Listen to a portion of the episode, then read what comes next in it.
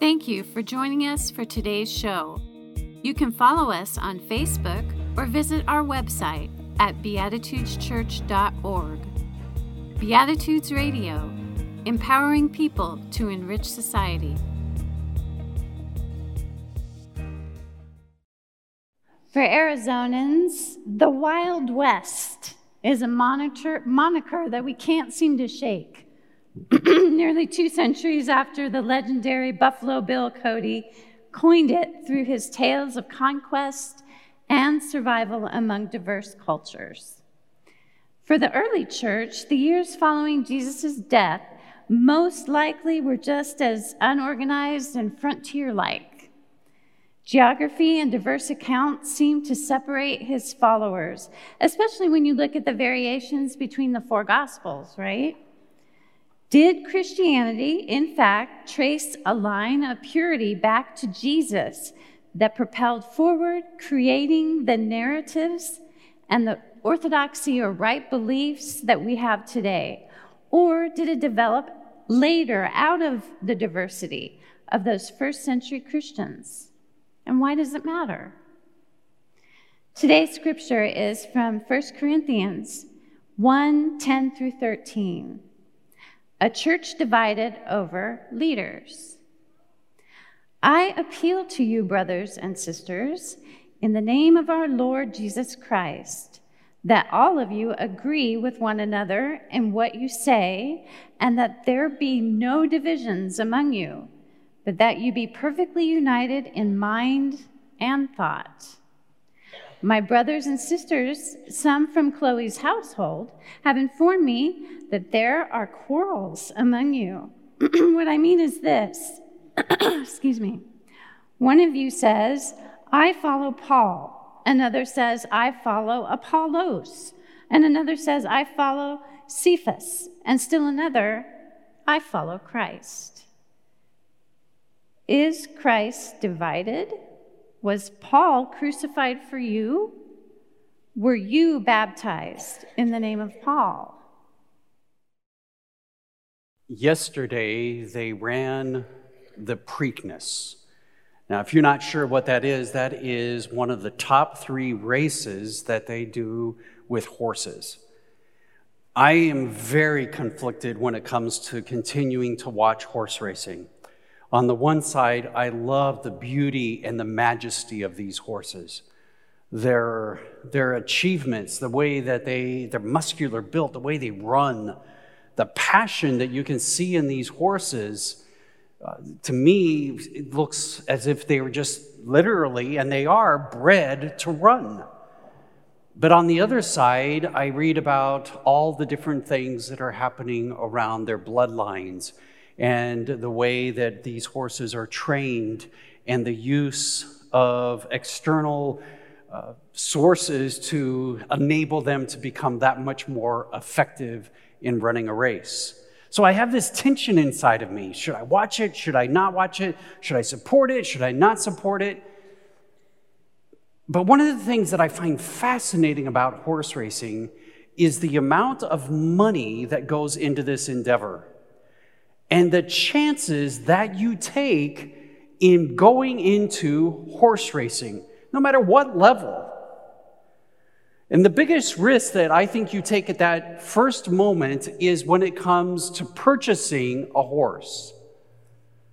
Individuals will spend hundreds of thousands of dollars, some even millions of dollars, just for a baby colt, with the hope that the bloodline that they have meticulously researched will prove to be accurate, and that this horse that they're investing this money in will grow up to be able to bring back some of that earnings either through race wins or through breeding further down the line. It's a big risk. And that's why there's a large amount of money into studying the bloodline of these horses, to be able to trace them back and make sure that when the individuals say, This horse is from these, it was sired by these horses, that you would be able to say, Okay, it's worth the risk. But you don't have to talk about horses when it comes to bloodlines, just horses. It's amazing how much money we spend every year on purchasing dogs, cats, our pets. There are, are plenty of dogs in shelters, plenty of them, both pedigree dogs as well as mutts that need homes. But we bypass those in order to find a pedigree pet, one that we think will be somehow better because we can trace its line back. Perhaps in that line, you might actually be able to identify a champion, both in show as well as in talent. And somehow we think that that better line will create a better pet for us. And so we were willing to spend thousands of dollars for this pet. What I find fascinating is that this is not only true when it comes to animals that we purchase, but it's also in our possessions. The other day, I was flipping through YouTube and I saw the highest, the top 10 highest valued cars that you can purchase. It's amazing how much money people pay just for a vehicle. But you want to make sure that the vehicle you are getting is the vehicle that they say you are getting. So some of these vehicles will actually have stamped somewhere on the vehicle a number, identifying that as being perhaps one of only 10 vehicles that were ever produced.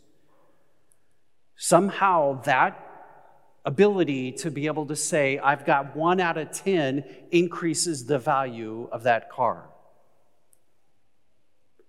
So, this idea of, of being able to trace the origin of something becomes a part of how, what we value, what we're willing to pay for something. Doesn't matter its use, it's how well, much money we're willing to pay for this item that many individuals use as collections, as investments. What I find intriguing is that we also do this with ideas, in particular with Christian ideas. We like the idea when it comes to Christianity to be able to show that as followers of Jesus, what we believe can be traced all the way back to Jesus himself.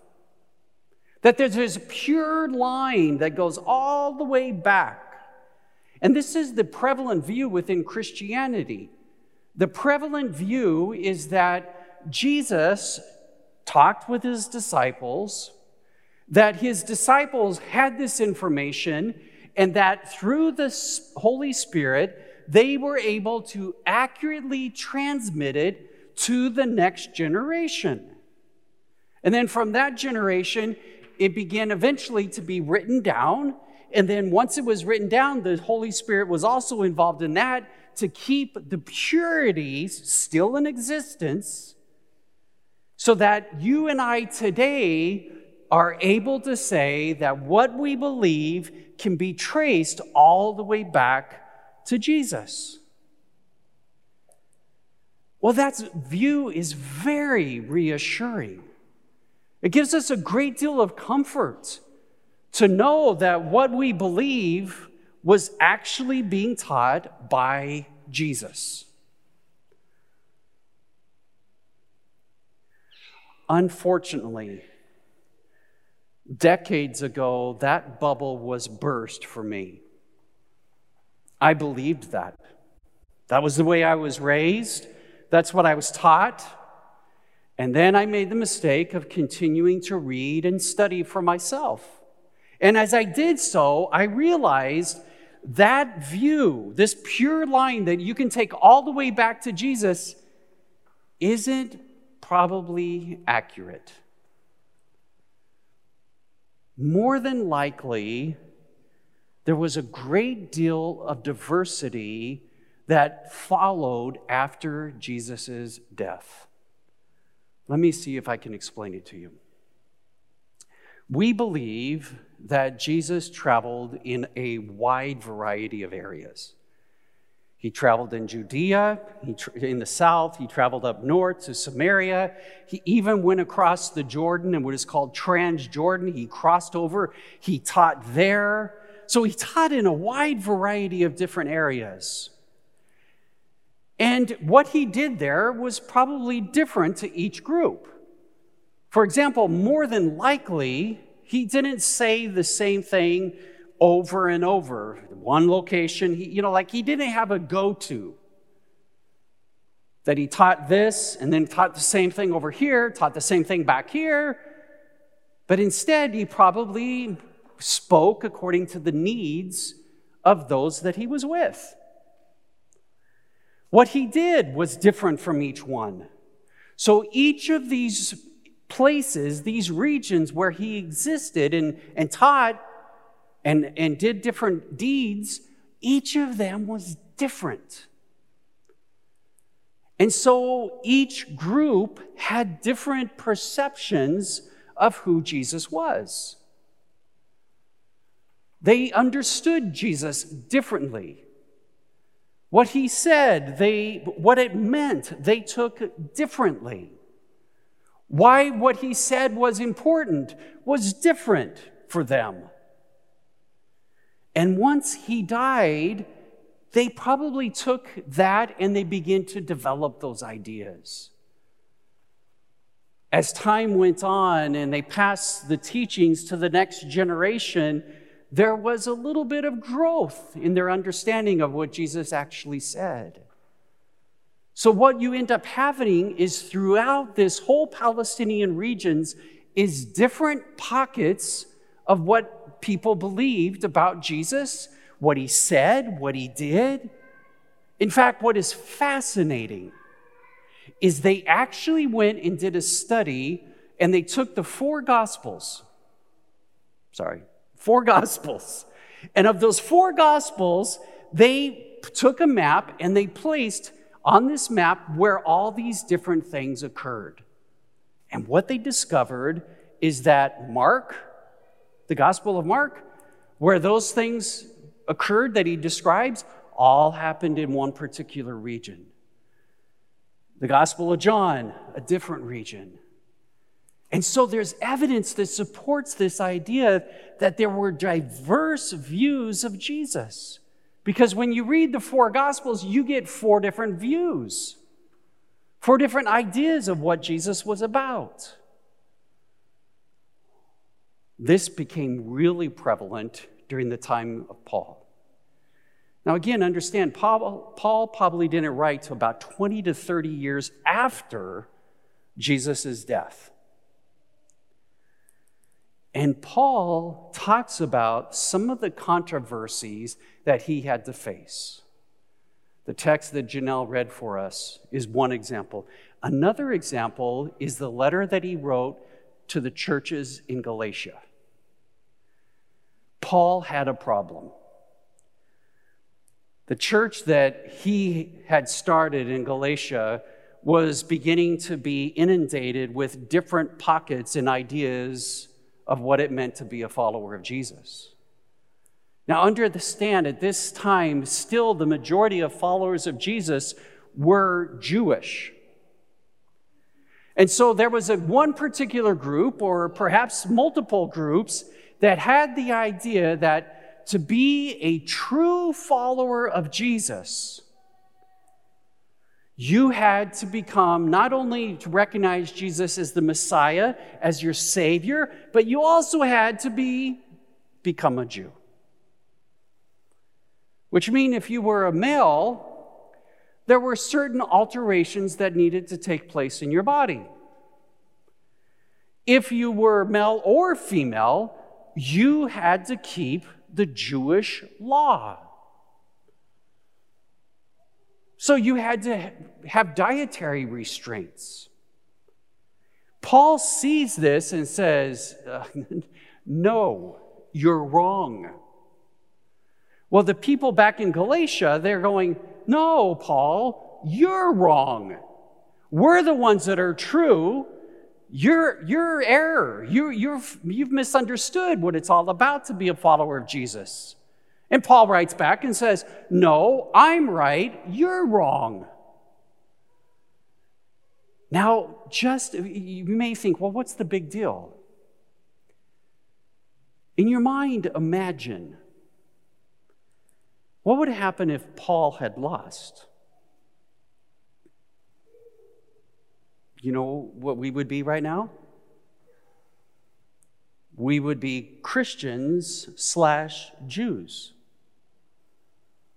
We would be keeping the, the Sabbath, the Shabbat.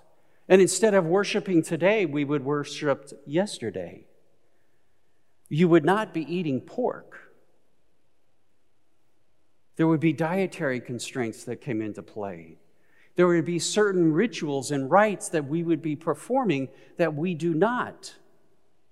And instead of celebrating communion, the Lord's Supper, the Eucharist, we would be celebrating the Passover or the Shabbat meal every week. It would have had a dramatic impact upon how each and every one of us would live our life. But Paul won. Now, here's what's fascinating is that for the first two to three hundred years of Christianity, when they had groups that disagreed with each other, you ready for this? This may surprise you. They tolerated each other. They didn't kick each other out. They didn't say, oh, you can't hang out with them anymore because they believe that. Instead, they actually valued the differences.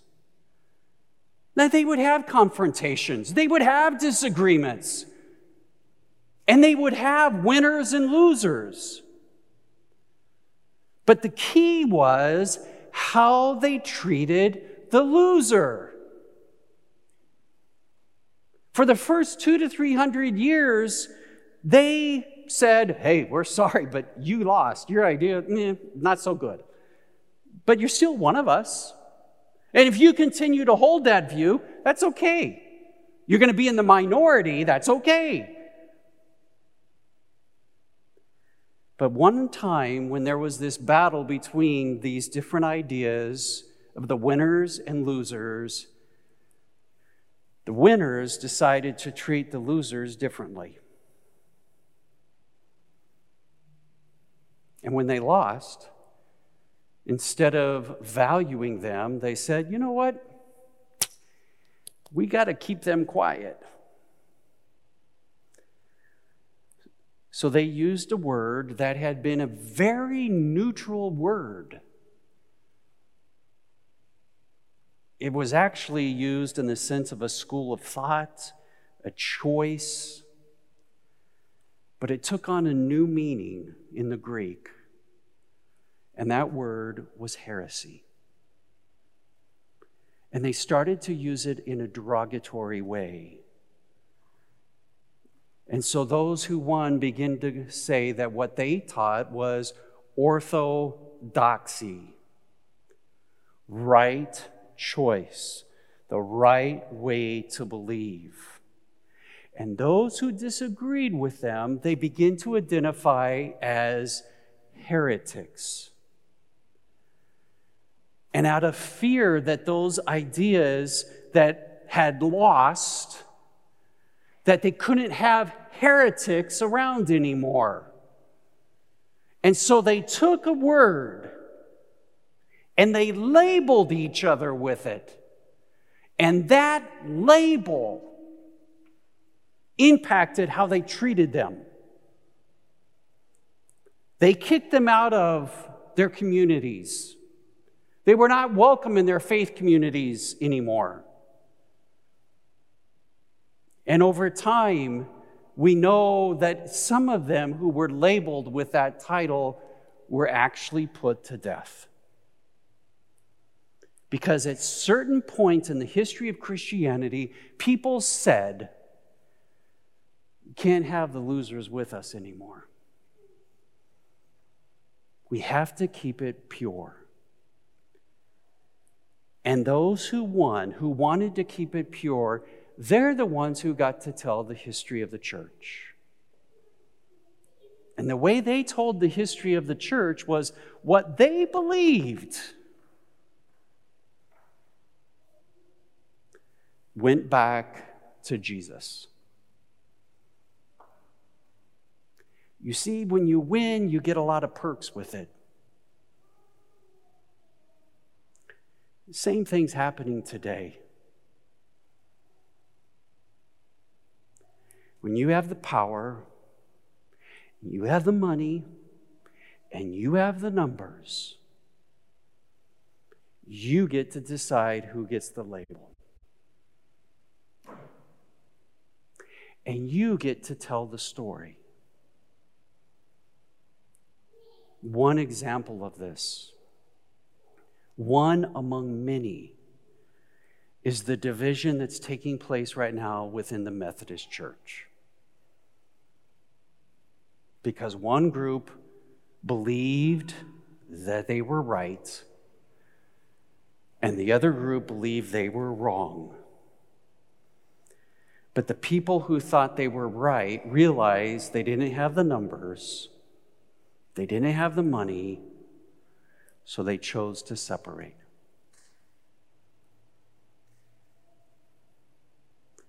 It's happening all the time, not only within Christianity, but it's happening in the larger society. If you look at the majority of newspapers, what you f- read about an event, you'll get two different perspectives depending upon who it's coming from. And there continues to be a battle for our minds to decide who is right, who is wrong, who has orthodoxy, who is the heretic. Maybe it's about time we learned a lesson from our Jewish neighbors.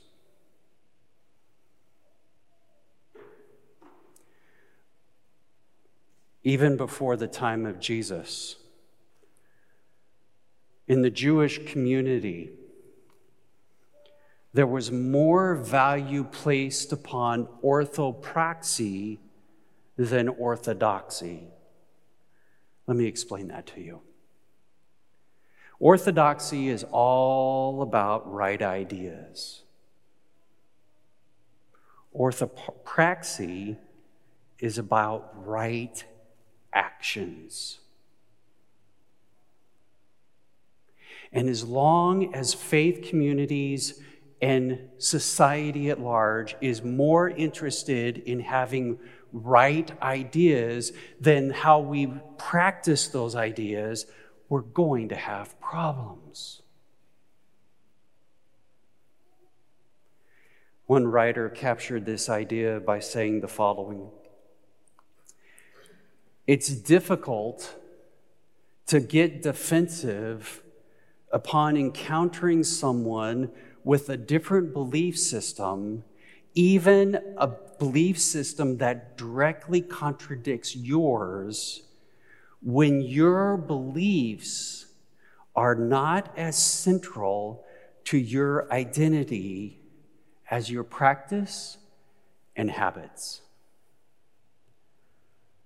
When how you live your life, your conduct, becomes more important to you than what you believe. When that happens, we're going to have problems. But if how you live your life is more important than what you believe, it'll make a difference in our world. Now, this idea uh, this week really made me uncomfortable. Because I've made my living on ideas. I study ideas.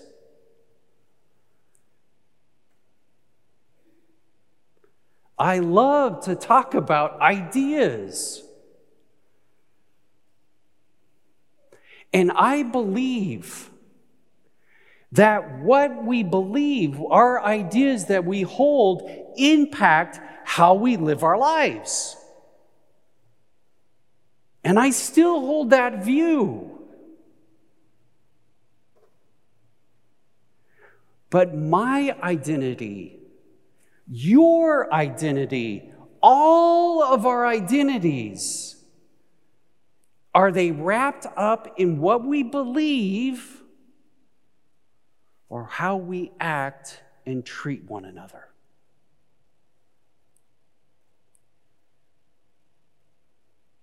When you think of someone who has an opposite position on you, of you on abortion,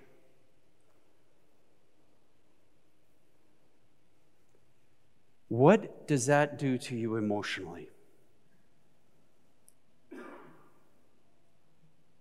That's a hard one. But what's most important to you? That people believe the same way that you believe? Or how people treat one another? Think about it. What value is it to have, quote, the right ideas, the popular ideas, to be on the winning side?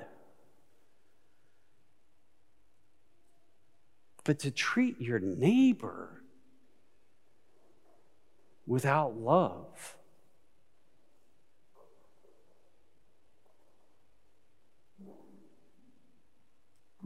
Are we more interested in purity of belief or purity of action?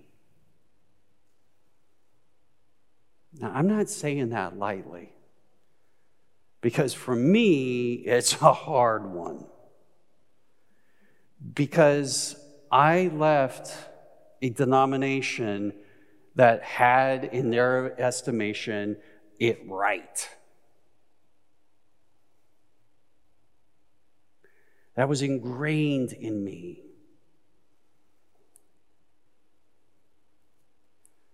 And what this is challenging me to do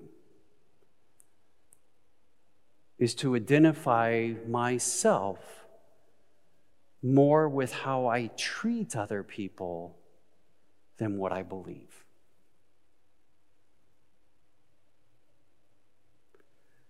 You have to decide which one you prefer.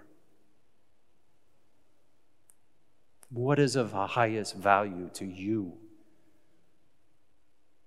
Orthodoxy? Orthopraxy?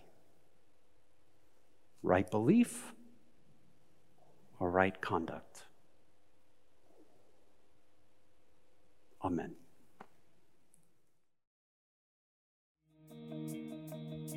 Thank you for joining us for today's show. You can help us to continue this program by making your donations at beatitudeschurch.org backslash online dash giving. Beatitudes Radio, empowering people to enrich society.